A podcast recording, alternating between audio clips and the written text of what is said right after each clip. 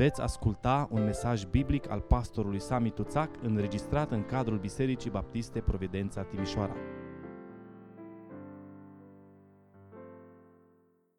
Vă invit să deschidem împreună Sfânta Scriptură în Evanghelia după Ioan, capitolul 20 și vom citi de la versetul 19 și până la versetul 29, pagina 1053 în Sfânta Scriptură.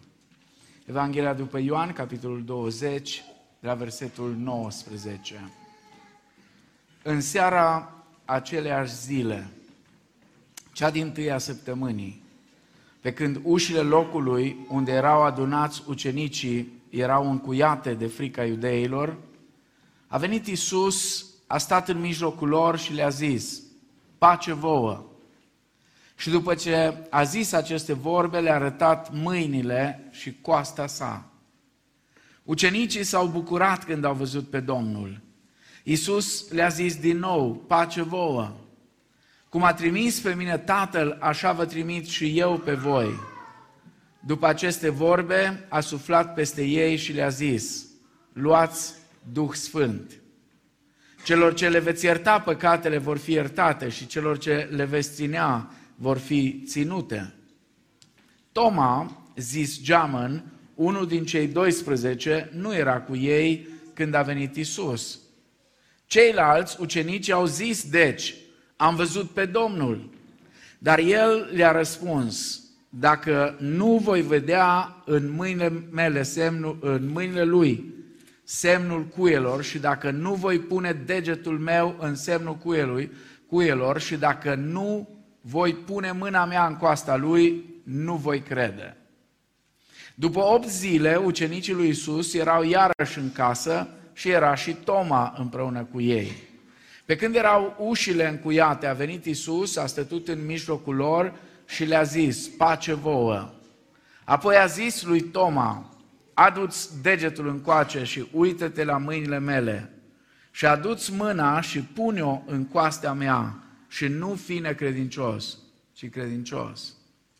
Drept răspuns, Toma i-a zis, Domnul meu și Dumnezeul meu. Tomo, i-a zis Isus, pentru că m-ai văzut, ai crezut. Ferice de cei ce n-au văzut și au crezut. Amin. Vă rog să luați loc. Evangeliștii ne spun că vineri la amiază, în ziua în care Isus a fost răstignit, un întuneric sinistru s-a lăsat peste țară, sufocând Ierusalimul sub o pătură a răului. Ucenicii lui Isus s-au împrăștiat toți, în afară de Ioan, și l-au lăsat să moară singur.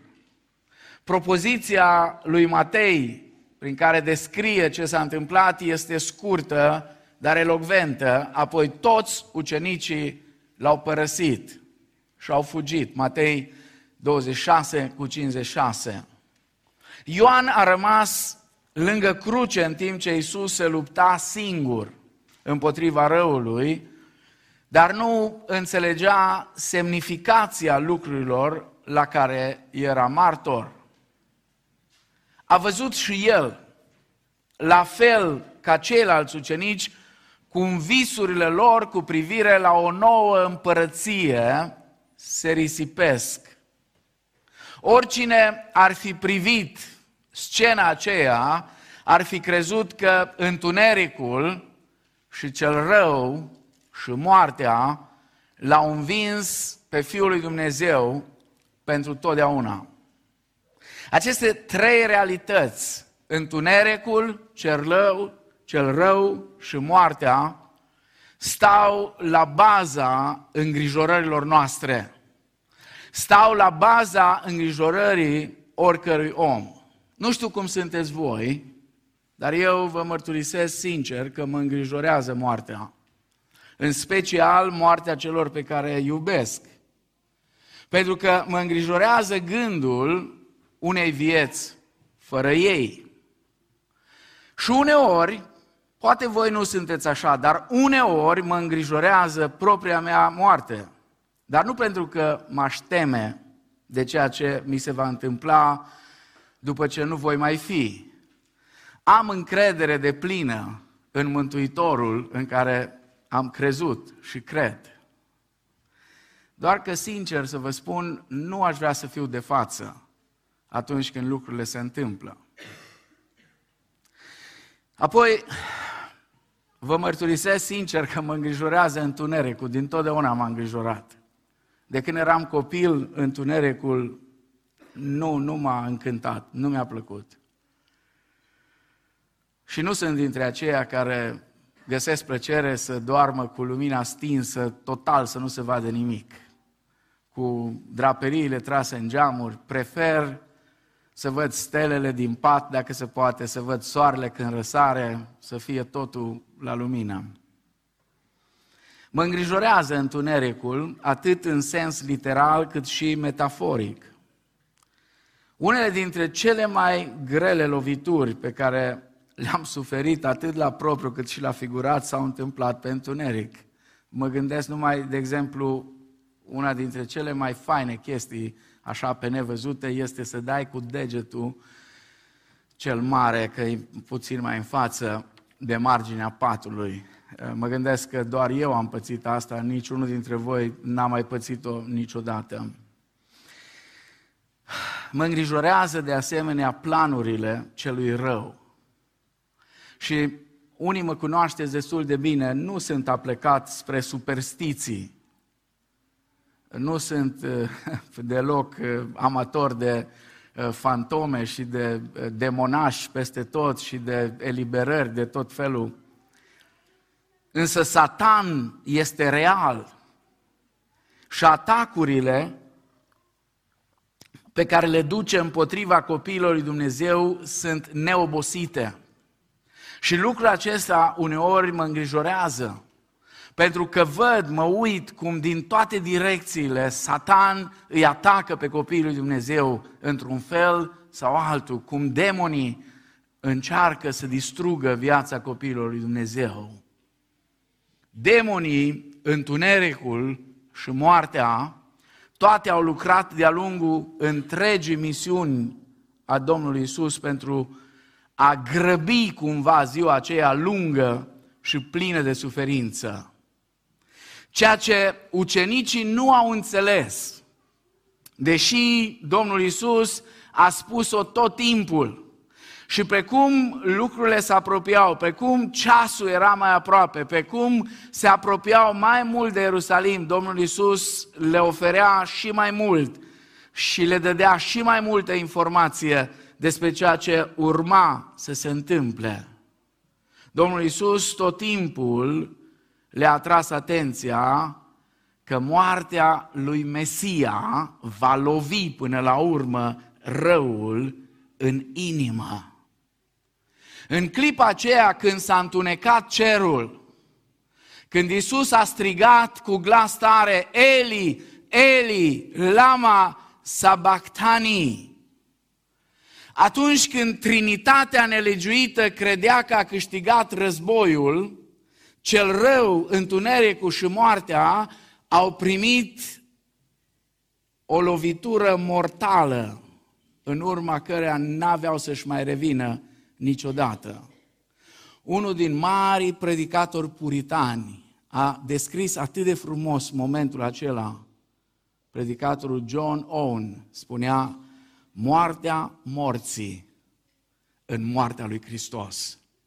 Atunci, acolo, pe crucea de la Golgota, moartea și cel rău și întunericul au primit o lovitură de moarte. Duminică dimineața, cel puțin în primele ore, așa cum relatează toți cei patru evangeliști, în grupul ucenicilor era confuzie generală. Dacă ar fi să cauți un cuvânt care să descrie starea și atmosfera din rândul ucenicilor din dimineața aceea și undeva până spre după masă, atunci nu vei găsi un cuvânt mai bun decât cuvântul confuzie. Acum vreau să vă atrag atenția, uneori ne împrindem așa printre detaliile pe care cei patru evangeliști ni le oferă. Și uneori ne uităm și ni se pare ciudat că unul spune cumva într-un fel lucrurile, altul într-un alt fel, altul parcă într-un alt fel. Haideți să vă spun ceva. Dacă noi de aici am fi patru persoane care ar trebui să descriem ce s-a întâmplat seara asta aici, vă asigur că ar fi ceva interesant. Dar mai ales vă rog fiți atenți când oamenii povestesc un eveniment haotic, ceva care produce tulburare și confuzie, ei se concentrează asupra aspectelor pe care le consideră importante și s-ar putea să neglijeze unele detalii. Așa că dacă vrem să avem întreaga imagine și nu să căutăm nod în papură la niște oameni care fiecare a văzut ce a văzut și a notat ce a notat, cel mai bun lucru este să corelăm relatările celor patru evanghelii.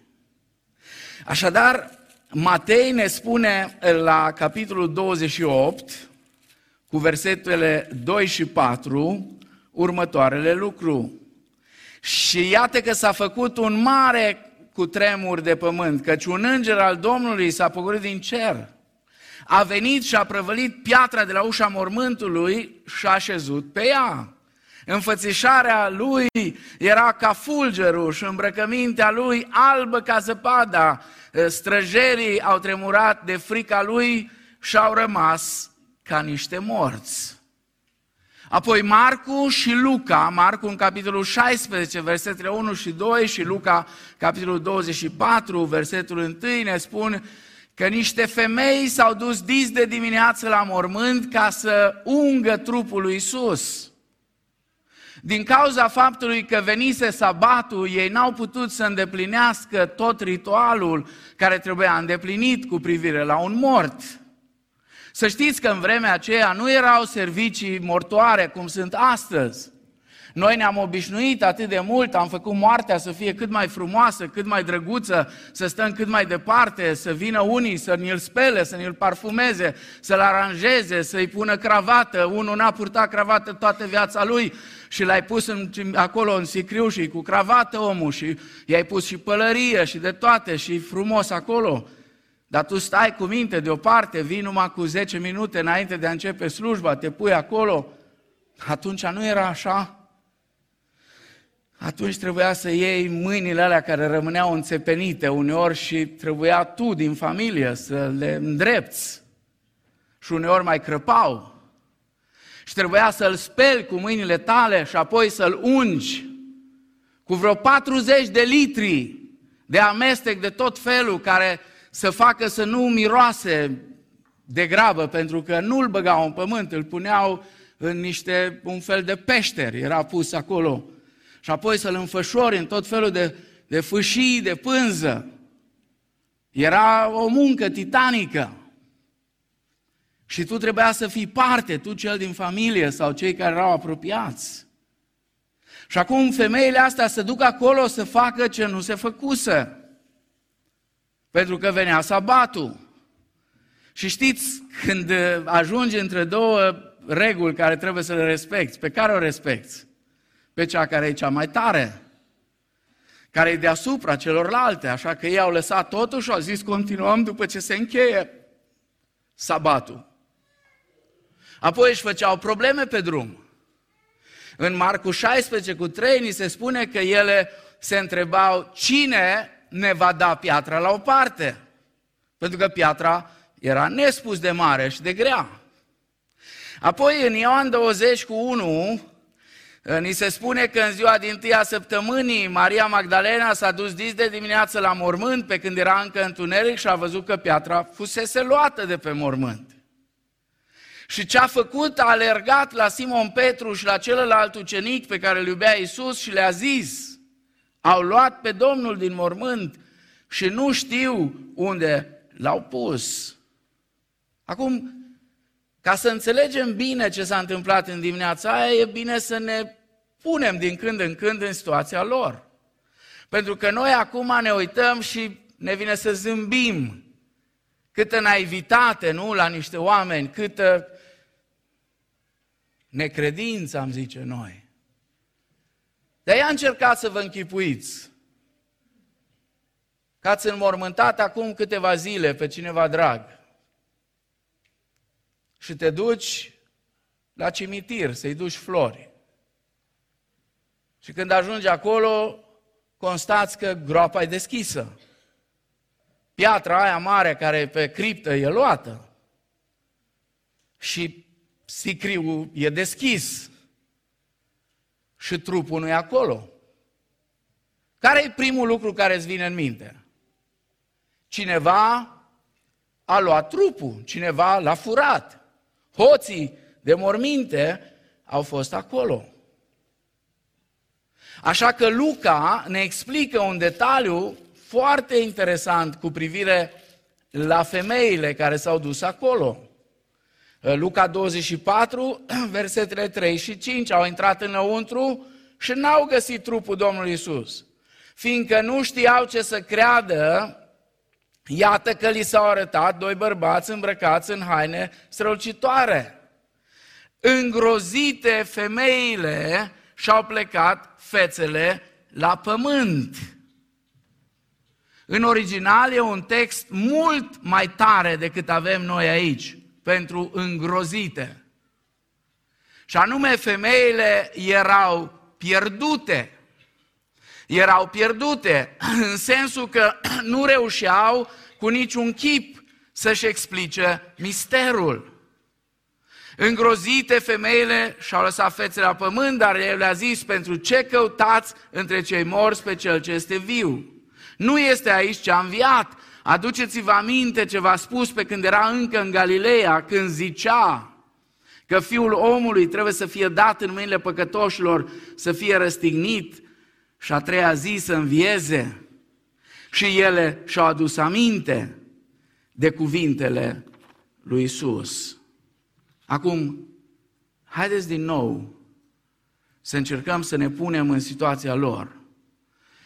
Ce ai face dacă te-ai dus cu flori la mormânt, la cineva drag, constați că trupul nu e acolo, te gândești, cineva a luat trupul, dar apoi în timp ce tu stai acolo și te gândești, îți apare un înger. Și îngerul ăla spune, nu-l mai căuta, a înviat. Ce-ți vine să faci în momentele alea? Ce ai face tu dacă ai auzit așa ceva?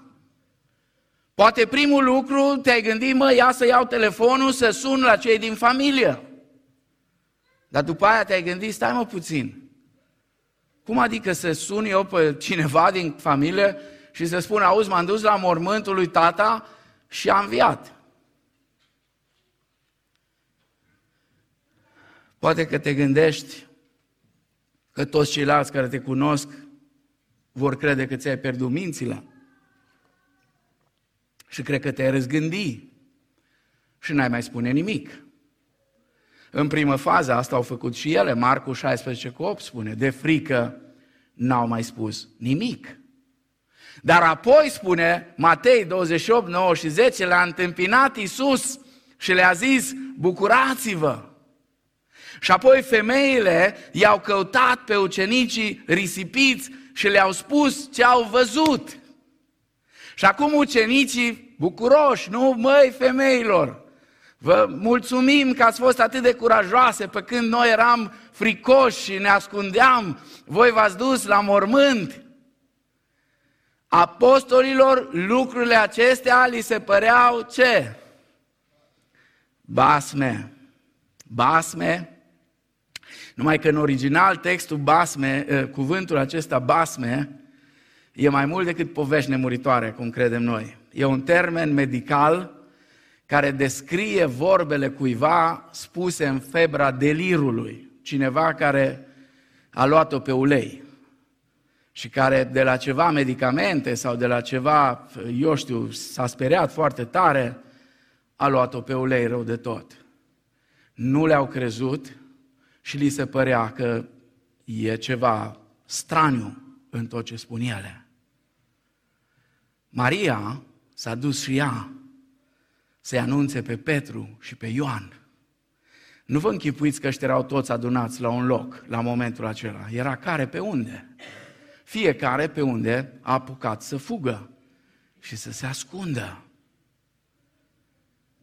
După ce Maria s-a dus la Petru și la Ioan, spune, au început să alerge amândoi împreună.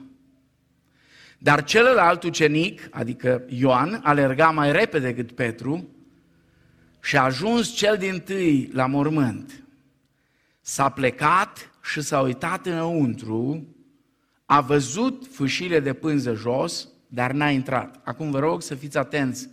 În pasajul acesta, expresia a văzut sau a văzut apare de trei ori. Foarte ciudat, foarte interesant, când a scris despre experiența pe care el și Petru au avut-o în dimineața aceea, la mormânt, Ioan a folosit trei cuvinte distincte pentru a descrie ceea ce ei au văzut.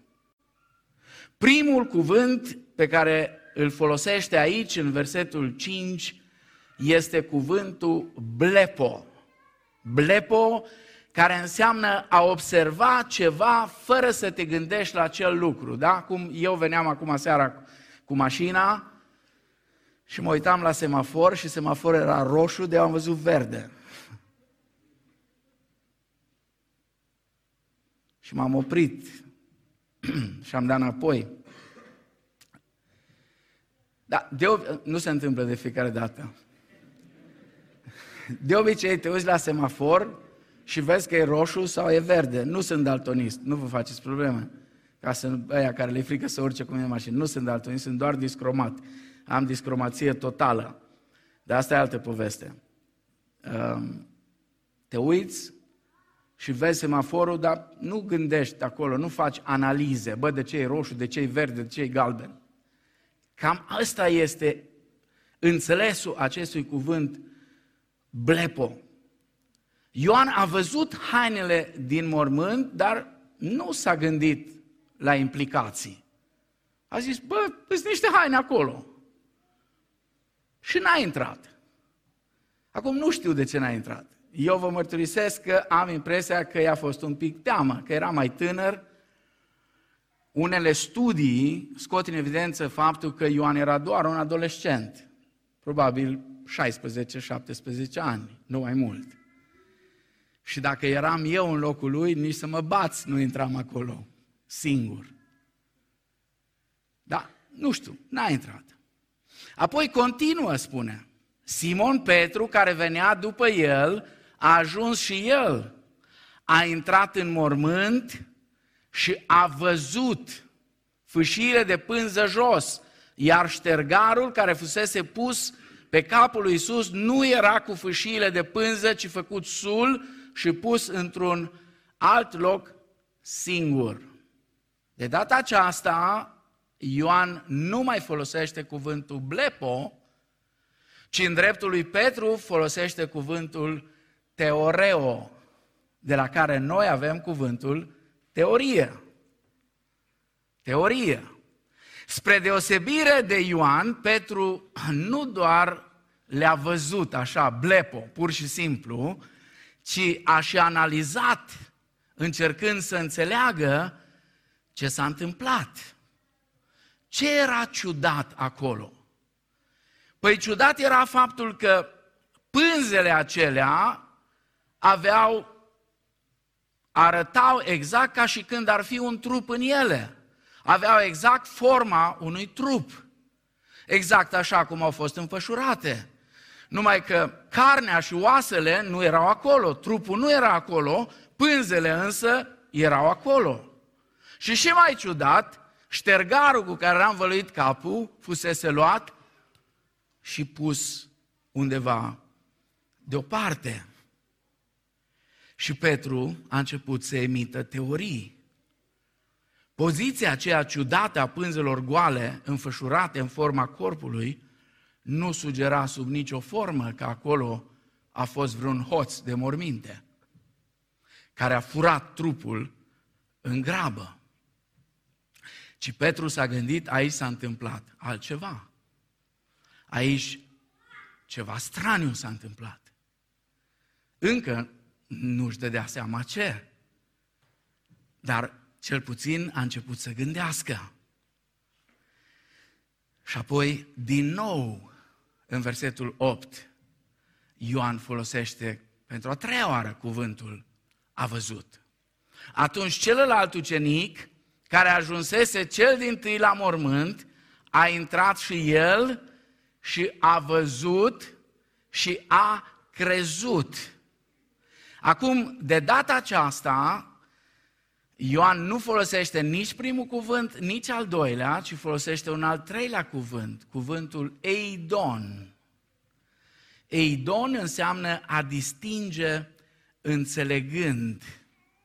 Adică el în momentul când a intrat, a văzut pânzele acolo și s-a prins.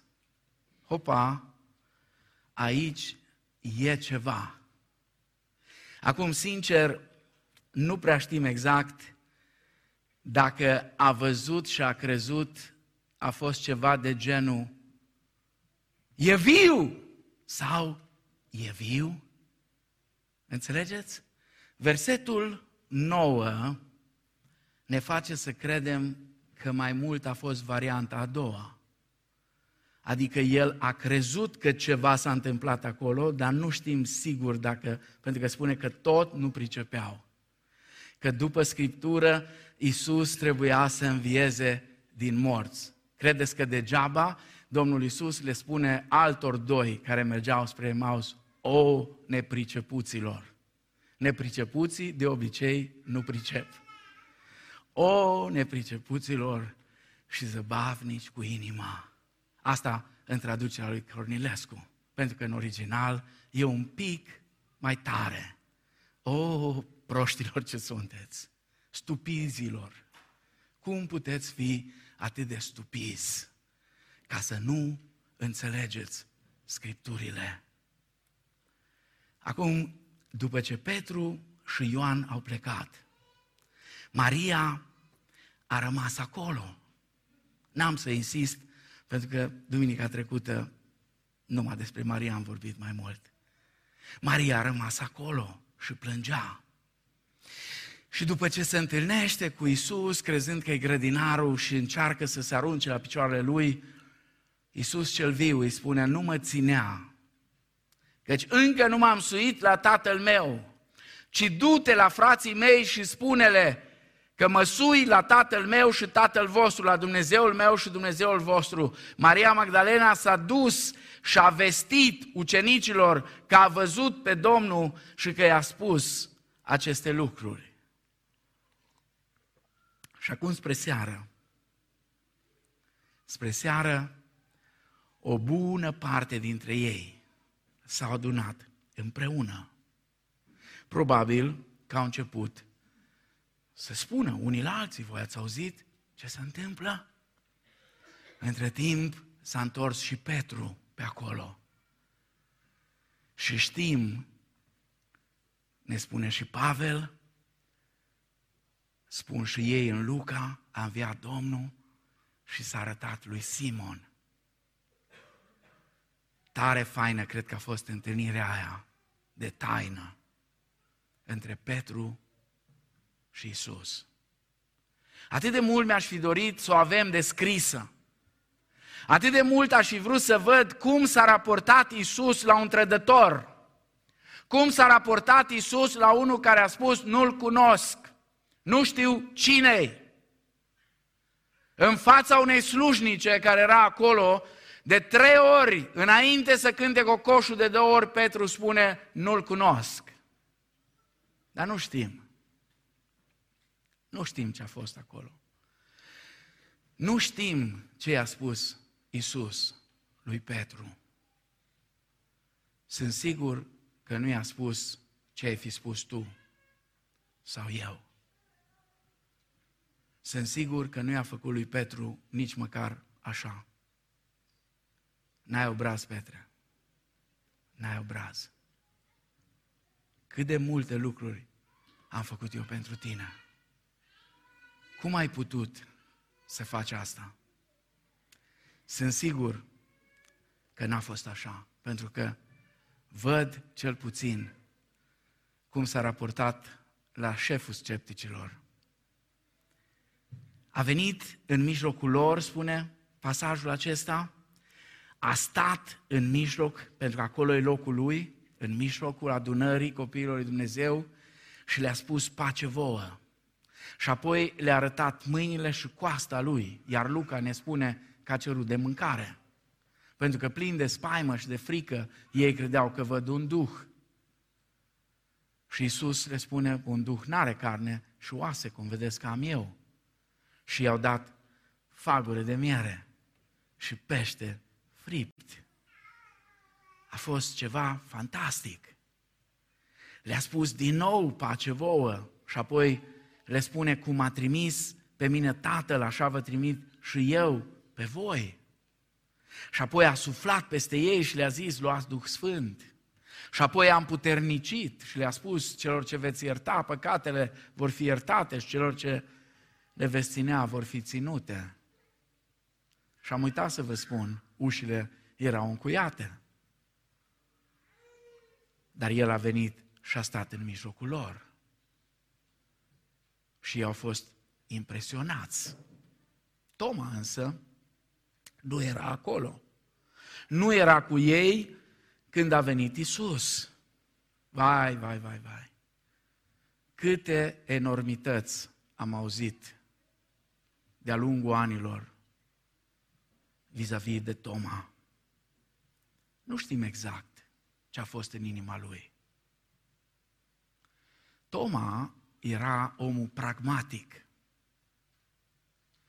Probabil că atunci când a plecat din Galileea, unii din familia lui, unii din prietenii lui l-au întrebat, unde te duci?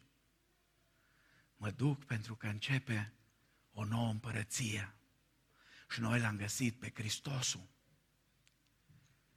Numai că în seara aia când Isus este luat și arestat și apoi dus la judecată și a doua zi pus pe cruce, toate speranțele lor s-au risipit.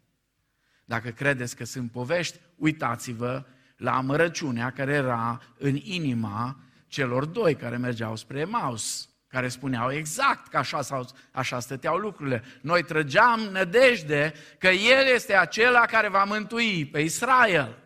El este acela care va întemeia împărăția Lui, dar toate speranțele s-au dus.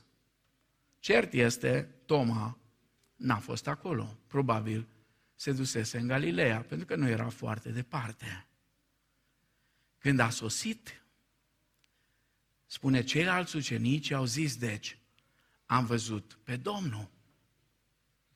Acum, Ioan este foarte susțint, așa, foarte telegrafic explică.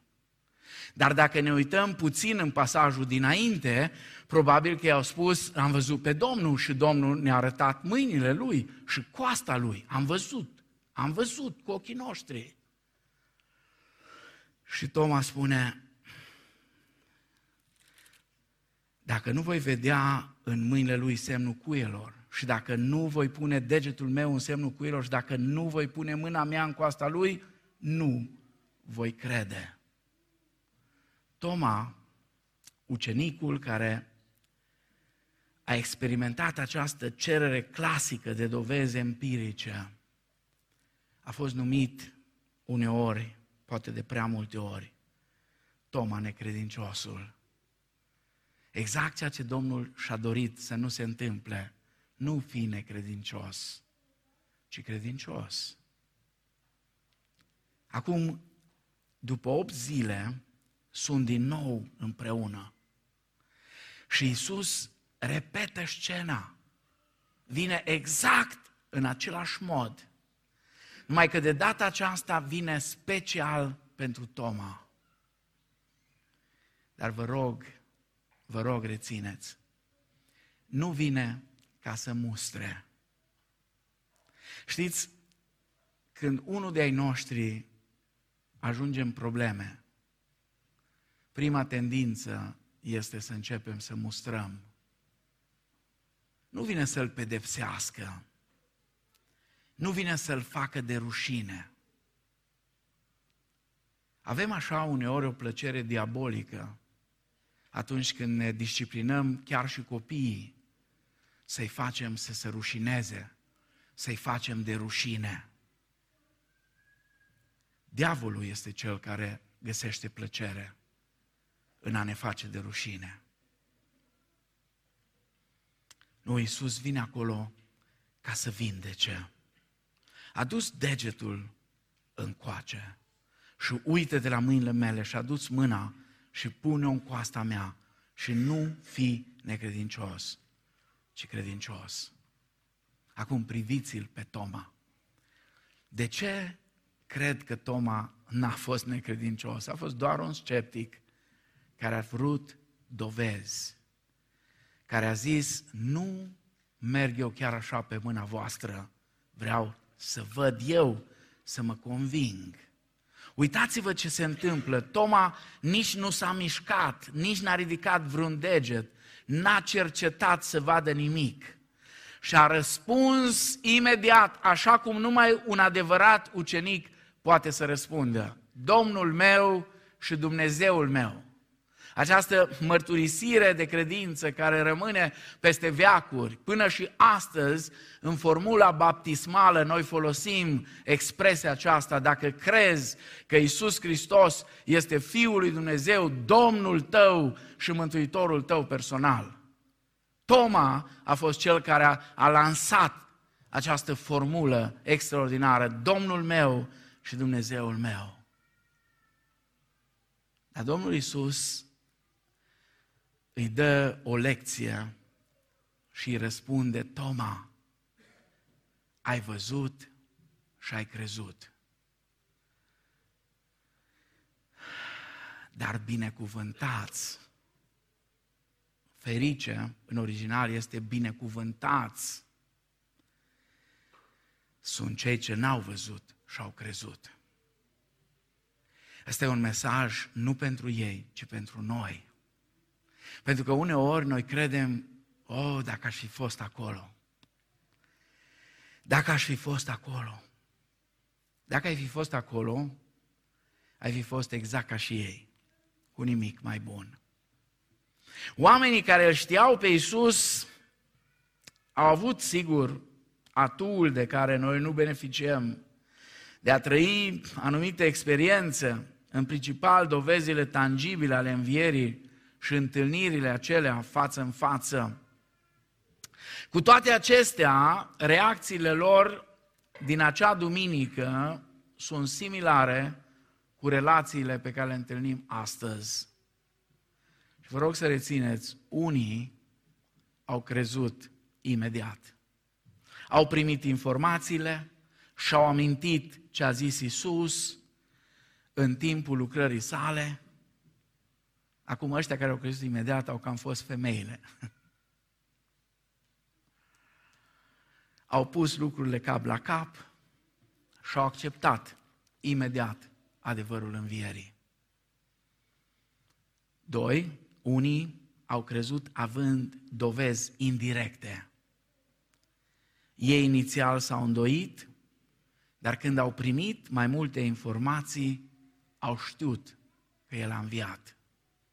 Unii, al treilea grup, au crezut având dovezi directe. Aceștia au crezut că Isus a înviat doar după ce l-au văzut cu ochii lor.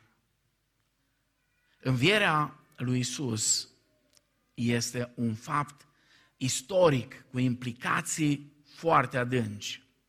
Spre deosebire de orice altă înviere, de orice alt om dinainte de el. Isus avea să nu mai moară din nou.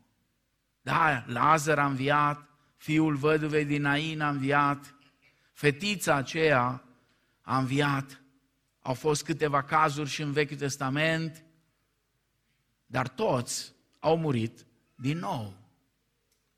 Viața pentru care a fost înviat Domnul Isus este cu mult mai presus decât viața pe care noi continuăm să o trăim și să o îndurăm adesea. Aceste trupuri care noi le avem se îmbolnăvesc și suferă răni. Relațiile noastre prezente sunt sortite să se sfârșească mai devreme sau mai târziu din cauza trădării, a distanței sau a decesului inevitabil al fiecărei persoane pe care o cunoaștem. Anotimpurile bucuriei trebuie să facă loc întotdeauna și anotimpurilor tristeții. Însă, din fericire, niciun necaz nu este veșnic. Demonii, întunericul și moartea au fost învinși, dar ei continuă să atace cu o ură disperată tot ce face parte din creația lui Dumnezeu. Dar Isus este viu și trăiește o viață pe care tânjește să o dea oricui și tuturor celor ce cred în El. Ioan cumva încheie capitolul acesta despre înviere, spunând Iisus a mai făcut înaintea ucenicilor săi multe alte semne care nu sunt scrise în cartea aceasta. Dar lucrurile acestea au fost scrise pentru ca voi să credeți că Isus este Hristosul, Fiul lui Dumnezeu, și crezând să aveți viața în numele Lui. Trebuie să spunem că nu toți au răspuns cu credință la dovezile învierii lui Isus. Încă în dimineața aceea, atunci când soldații s-au dus la mari preoți și le-au spus ce s-a întâmplat, ei au dat bani soldaților și au răspândit zvonul că ucenicii a furat trupul.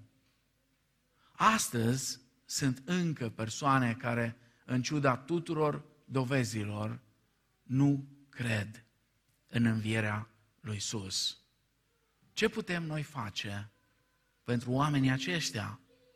Putem să facem două lucruri. Să ne rugăm pentru ei, ca Dumnezeu să-i lumineze ca Dumnezeu să ia de pe ochii lor vălul acela pe care Satan îl pune, ca ei să nu vadă adevărul. Și apoi, desigur, putem să le vestim vestea cea bună a învierii Domnului Isus Hristos. Și încă ceva. S-ar putea ca durerile acestei vieți să mai dureze o vreme. Cel rău, întunericul și moartea încă atacă. Dar să nu ne temem. Forțele răului își trăiesc oricum ultimele clipe. Apostolul Pavel ne spune în Coloseni că acolo pe cruce Hristos a zdrobit forțele celui rău. Chiar dacă atacă, sunt pe ultima sută și vor fi învinse pentru totdeauna. Așa că mesajul de Paștele acesta, în ciuda pandemiei, despre care nu prea se mai vorbește, dar care încă face victime, în ciuda războiului, care pare că s-ar putea extinde, în ciuda scumpirilor și a lucrurilor care ne vor afecta viața, poate spre finalul acestui an sau cine știe, Dumnezeu le știe pe toate, într-un fel sau altul. Mesajul este acesta, nu vă temeți, Isus este viu. Amin.